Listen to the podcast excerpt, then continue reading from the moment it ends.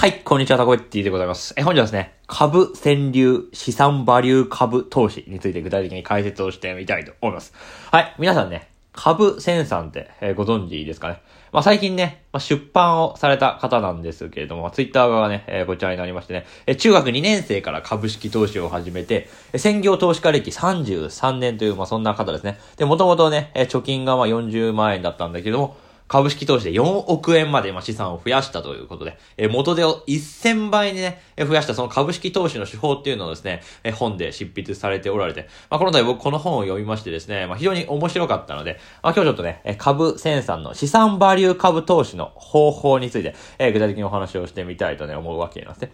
えということでね、バリュー株投資にね、今興味持ってらっしゃるって方はね、まあ、ぜひとも聞いていただければと思います。えということでね、まあ、早速見ていきたいわけなんですけどね。じゃあそもそもね、えーまずはじめに、資産バリュー株投資って何なんですかと。まあ、そのお話からお話ししつつ、えじゃあ資産バリュー株投資ってね、えどういうね、え投資方法なのか、えどういう株買えばいいのかと、まあ、そんなお話をしていきたいと思います。で、まずはじめに資産バリュー株投資って何ぞやというね、お話をしたいんですけどね。まあ、これね、一言で言いますと、企業が保有する資産価値に対して株価が相対的に低い銘柄を探して投資する手法と。まあそういうお話になるわけですね。まあ簡単に言えば、価値が安くなっている会社を買って、で、高く売るっていうね。まあ簡単に言うと、まあそういう話なんですよ。で、この資産バリュー株投資で見るべきポイントっていうのがあって、それは会社が保有している資産をね、見ましょうっていうのをね、株生産はおっしゃっているわけですね。で、そのね、会社が保有する資産って何かっていうと、現金とか、株式とか、土地とか建物などの、まあ、会社が持っている資産のことですね。この資産をベースにして銘柄を選定しましょうっていうふうにね、言ってるわけなんですね。まあ、例えばですけどね、まあ、最近だと JR 東日本とかが話題ですけどね、まあ、JR っていうのは東京の一等地にね、え土地とか建物っていうのをいっぱい持っているわけなんですね。で、そういうような会社が持っている資産をベースにして、えその株式が割安かどうかっていうのを確かめて、で、投資をするっていう、まあそういう手法になるわけです。で、そういう風にして、その会社が持っている資産をベースにして銘柄を選んで、で、その結果その銘柄が割安で放置しているんだったら、えそこに投資すれば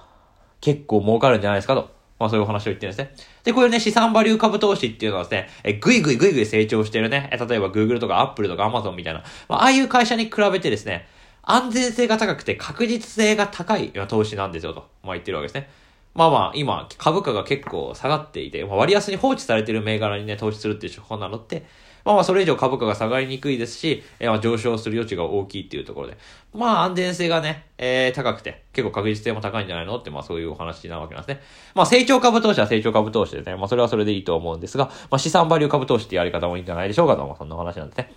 で、株川柳資産バリュー株投資ではですね、PBR を見ましょうと。まあおっしゃっているんですね。PER っていう指標もまあ重要なんですけども、PBR の方をね、えー見ましょうっていう方をおっしゃっているわけです。でね、じゃあ PBR って何ですか？って、えーお話をすると、まあ計算式は株価を1株当たり純資産で割った値。まあこれが PBR とえーいうわけですね。まあまあ、細かいお話は置いといて、PBR って何かっていうと、まあ、純資産に対して株価が割安か割高かを示すものになっておりまして、PBR が1以上なら割高だし、1以下なら割安だと。まあ、簡単にこういう風にね、覚えていただければね、いいんじゃないのかなと思うわけですね。まあ今はこんなもんでいいと思いますよ。でね、例えばね、PBR が0.8倍だとしたら、まあこれは割安になるんですね。で、どのぐらい割安かっていうと、PBR が1を基準として、で、PBR が今0.8ってことは、要は2割引きでその会社の資産を買えるっていうね、まあそういう意味になるわけですね。で、皆さんね、えースーパーとかに行ってね、まあ惣菜コーナーに行きまして、で、2割引きをね、えーそういうね、惣菜売ってたら、まあなんか結構お得な感じするじゃないですか、じゃないですか。まあ結構ね、夜のスーパーとか行くと20%オフとかのね、えー惣菜が売ってますかね。まあああいう感じでね、20%オフの惣菜を買えると、まあ嬉しいわけですよ。で、それと同じように PBR が0.8のね、まあ、会社を買うっていうのは20%オフになってるようなね、会社を買えるってことなので、まあなんとなくバーゲン価格で購入できるイメージがあるっていうことなわけなんですね。まあだから、こういうふうに PBR1 を基準として、PBR が割安、つまり1以下ですね、0.5とか0.8とか、まあそういうような会社に狙いを定めて、まあ買いましょうとね、まあ簡単に言うとね、そういうふうにおっしゃっているわけですね。まあまあ詳しくはね、まあ本を読んでくださいね。まあこの簡単にしかね、今お話をしてないわけですよ。っていうことで、PBR が1以下の銘柄、低い銘柄を見つけて、会社の資産価値に対して、どれだけ割安になっている株があるかどうかっていうの、そういうのを調査して投資するっていうのが、資産バリュー株投資というわけなんですね。要は株のバーゲンハンターっていうね、例えば本の中でね、株生産をおっしゃっておられて、まあ、すごいしっくりくるんじゃないのかなと思うわけですよ。でね、株生産ね、PBR のね、だいたい目安もね、本の中で書いておられてね。で、PBR が4.5以上、0.5未満だったら、まあ割安じゃないですかね、とおっしゃってるんです。要は、半額以下ですよね。うん、スーパー行って半額惣菜あったらめちゃめちゃ割安じゃないですか。あ、これ買おうって思うじゃないですか。それと同じで PBR も0.5以下なら割安で、まあ結構投資判断ありなんじゃないのって、まあそういうことを言ってるわけです。で、PBR が0.3以上、0.4未満なら超割安だし、PBR が0.3未満だったらこれ激安ですよ、と。ね、こういう風にね、大体基準付けをしているわけですね。まあスーパーで言ってもね、PBR0.3 ですからね、7割引きの惣菜とかね、あんまり見ないですけどね、まあ、もし7割引きの惣菜あったら相当ね、激安だなって印象を受けるんでしょうけど、要は株もそれと一緒なわけですよ。だから PBR が0.5未満のね、会社はめちゃめちゃ割安なんだから、まあちょっとね、調べてみる価値はあるんじゃないのかなと、えーいうわけなんですね。っていうのが、まあ PBR を見て、まあ投資判断決めましょうっていう、まあそういう話でございますと。はい。でね、まあ、ただね、株生産のね、まあ、投資手法はもちろんこれだけじゃないわけですよ。まあ、PBR 見て投資するだけだったらね、まあそこら辺の本と変わんないですし、まあね、えー、誰でもできるわけですよ。で、じゃあね、株戦さん流の資産バリュー株投資でどこを見るべきかっていうと、これ、純資産をね、見ましょうっていうふうにおっしゃってるんですね。会社の純資産ですね。で、その純資産でどこを見ればいいかっていうところ3つあると言っていて、まあ1つが現金及び預金。2つ目が有価証券。で、3つ目が賃貸用不動産や土地。これらを見て投資判断しましょうっていうふうにおっしゃっているんですね。で、これらについて、まあちょっと詳しく見ていきたいんですが、まず一つ目、現金及び預金ですね。まあこれ会社の貸借対照表だと、投資等その他に計上されると思うわけですね。で、この現金及び預金っていうのが、総負債。つまりその会社が負っている借金ですね。この借金より大きければ資金的に余裕があると評価できるので、まあ、まずここが一つの足切りポイントになるでしょうとおっしゃっているわけですね。まあ、要は借金より今持っている手元にあるキャッシュ、現金預金の方が大きければ、まあ、そんなにね、リスクはないんじゃないのっていうお話ですね。まあ、これ分かりやすいですね。まあ、一つ目ですね。で、二つ目。有価証券見ましょう。その会社が持ってる株式とか国債とか、社債とかも見ましょうと。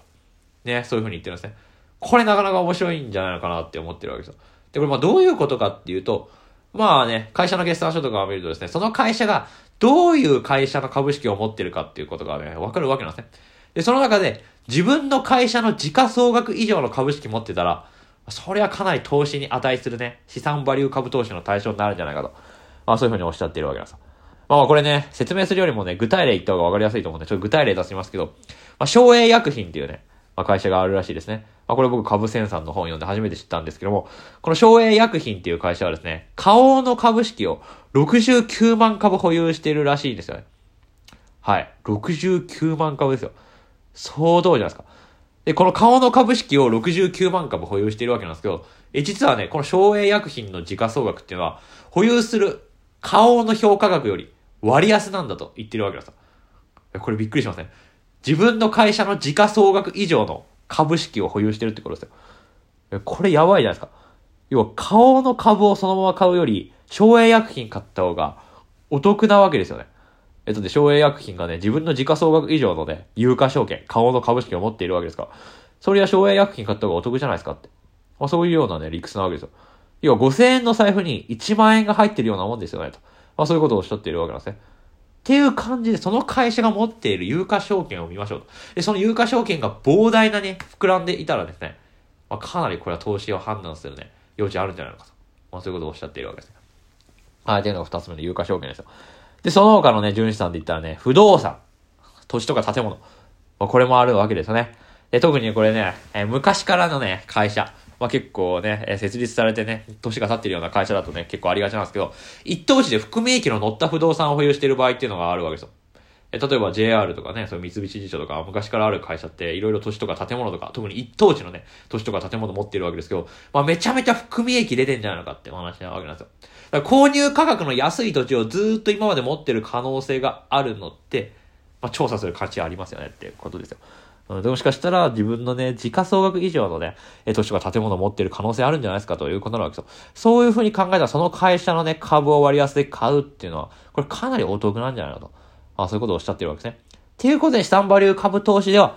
現金及び預金、有価証券、あと土地とか建物、こういうところを見て、まあ、投資判断しましょうと。いうことですね。まあ、おっしゃっているわけですね。っていうのがね、まあ、非常にざっくりとお話ししたですね、資産バリュー株投資のやり方でございますと。で、まあ、具体的にはね、もっと詳しく PBR のね、まあ、どこ見ればいいかとか、純資産の貸借対照表どこ見ればいいかという話はね、本の中に詳しく書いてありますんでね、もっと詳しくね、この動画聞いて興味持ってくださった方はね、本をね、ぜひ買っていただければとね、思うわけですね。でね、最後に、ちょっとね、株生産が紹介しているね、具体的なね、資産バリュー株投資の対象となるようなね、株式について、ちょっと具体的に見ていきたいと思います。で、そういう株式のことをね、ネットネット株と、まあ、株生産の線をね、えー、おっしゃっております。で、ネットネット株って何かと、えー、申しますと、まあ、さっきもちょっと言ったんですけど、1万円の入った財布が5000円で売られているようなもの。まあ、こういうのをネットネット株っていうふうに、えー、言うわけですね。要は、自分の会社の時価総額以上の株式を持っているような、まあ、そういう会社、そういうのをネットネット株と、え言うわけです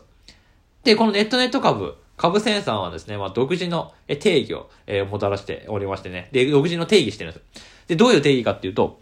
換金性が高い流動資産から総負債を引いた値が、その会社の時価総額より大きければ、まあ、それはかなり投資に値する会社なんじゃないかと。まあ、そういうふうに株センサーはですね、まあ、定義をしておられるわけですね。で、まあ、じゃあ具体的に換金性が高い誘導資産って何かっていうと、まあ、現金及び預金とか受け取り手形、えー、とか売掛金とか有価証券とか、えー、貸し倒れ引き当て金とかですね、まあ、そういったものを全部ひっくるめた、え、資産のこと、それを換金性が高い流動資産とね、おっしゃってるわけですね。まあ、この辺のね、ちょっと詳しい定義とか、まあ、ぜひともね、本をね、読んでいただければと思いますと。え、動画ではですね、非常にざっくりとですね、え、わかるようにお話をしたいと思いますね。まあ簡単にね、じゃ株生産が定義するネットネット株どういうものかって、え、おっしゃるとですね、まあ負債よりも資産めっちゃたくさん持ってて、その上で割安な株のことと。まあ簡単にこう定義しておけばいいでしょうと。まあそういうふうにね、お話をしたいと思いますね。で、まあこれもね、具体例をお話しした方がね、ちょっとわかりやすいと思うんでですね。まあ一つ、ネットネット株の具体例をお話ししたいんですが、これもさっき言ったんですが、省営薬品というね、会社ですね。まあ、この株式については、この本でたびたび出てきているわけなんですが、え、省営薬品ですね、まあ、非常に面白い会社ですね。えー、時価総額がまあ33億円なわけなんですよ。でも、時価総額が33億円なんですけど、流動資産から総負債を引いた値っていうのが時価総額より大きくなっているんですね。いや、これはね、すごいですね。典型的なネット、ネット株ですね。で、今のね、言ったことがね、具体的にどういうものかっていうとですね、まあ、ざっくり言うと、時価総額よりもはるかに大きな有価証券を持ってるっていう、まあ、そういう意味合いになるわけですね。で、もっと具体的に言うと、顔の株式を69万株も保有してるんですよ。省営薬品っていうのは。で、この顔の株式、69万株がどのぐらいの価値があるかっていうと、53億円の価値があるんですよ。はい。で、今ね、省営薬品の時価総額が33億円で言ったじゃないですか。え省営薬品の時価総額が33億円ですよね。で、33億円の時価総額の会社が、53億円もの時価の顔の株式を保有してるんですよ。え、すごくないですか ?33 億円の時価総額の会社が、53億円の株式を保有してるんですよ。え、すごいじゃないですか。これ簡単に言えば、33億円で買える財布に、53億円が入ってるってことですよ。だって省営薬品っていうね、箱に、53億円が入ってるって意味ですか省営薬品っていう33億円で買える会社の中に53億円の顔の株式が入ってるんですよ。そうなったらその省営薬品の会社の株を買うことで、まあ、同時に顔のね、53億円分の株式も手に入るっていうことになるじゃないですか。それめっちゃお得じゃないですかっていうふうに言ってるんですよ。それが簡単に言うと、まあネットネット株の一例なんですよね。まあ今のね、具体例で非常にね、スッと入ってきたんじゃないでしょうか。っていう感じで、ネットネット株をね、ぜひとも探してみましょうっていうところですね。で、今ね、ネットネット株のですね、なんか、計算方法とか全部ね、ネットに落ちてるらしいんでね。え、なんでですね、まあ、ウェブサイトで株、川柳、ネットネット株、計算方法とかでね、えググってみてですね、まあ、そういった会社を探してみるのもいいんじゃないかなとね、思うわけですね。で、具体的にネットネット株の定義とか、計算方法とか、どういうふうにね、対策対象を見て探していい方がいいのかとか、まあ、そういう話はね、ぜひともね、本に、これかなり詳しく書いてありますね。まあ、結構株の本ってね、まあ、具体的にね、どういう風に調べてどういう風に投資すればいいかって書いてない本が多いんですけど、この株生産の方はね、具体的にどういう風に対策対象表を見て、どういう風な基準で株を買えばいいか、いつ買えばいいかってことがね、書いてあって、まあ、非常にわかりやすかったんでね、まあ、ぜひとも一読して、えー、投資を勉強してみる価値はあるんじゃないかなと思いましたね。でね、あとね、株生産のね、えー、本によるとですね、まあ、コロナ後はね、JR 東日本と三菱地所が狙い目だと、まあ、本に書いてありましたよ。まあ、JR 東日本も三菱地所も、え東京の一等地の土地と建物をね、保有しておりますんでね。まあ今株価がね、こう下落しているわけですからね。え今一度ね、その土地と建物のね、まあ評価っていうのが見直された時に、JR 東日本とか三菱地所のえ株価っていうのはこれもしかしたら上がるんじゃないのかなと。まあそういうことをね、株センさんがね、え分析させておられてですね。あ、これまたなかなか興味深いなと思った次第でございました。はい。ってことでね、まあ以上、まあ15分程度ね、こうざっくりとですね、株川流資産バリュー株投資に解説をしてまいりましたがね、まあいかがだったでしょうかと。まあまあ、えー、PBR のね、定義とか、資産バリュー株投資の定義とか、えー、どこの純資産を見ればいいのかとか、そういうお話は非常にざっくりとですね、まあ耳だけでね、聞こえるように、まあ方もこの動画音声だけで聞いてる方が多いと思うんでね、えー、まあざっくりとわかりやすいようにお話ししてきましたんで、まあ詳しいお話はね、ぜひともね、本をね、購入していただければとね、思うわけですね。えー、ということでね、本日は以上になります。まあ成長株投資、グロース株投資もいいですけどね、まあ今の最近のご時世見てると、バリュー株投資にね、まあ、資金がシフトしているような感じも見受けられますのでね。まあ、ぜひとも皆さん、バリュー株投資っていうのもね、経営試験も検討してみてはいかがでしょうかと。まあ、そんなお話でございました。え、ということで本日は以上になります。面白かった方はね、チャンネル登録、いいね、などね、ぜひともね、お待ちしております。え、ということで本日は以上になります。ご清聴ありがとうございました。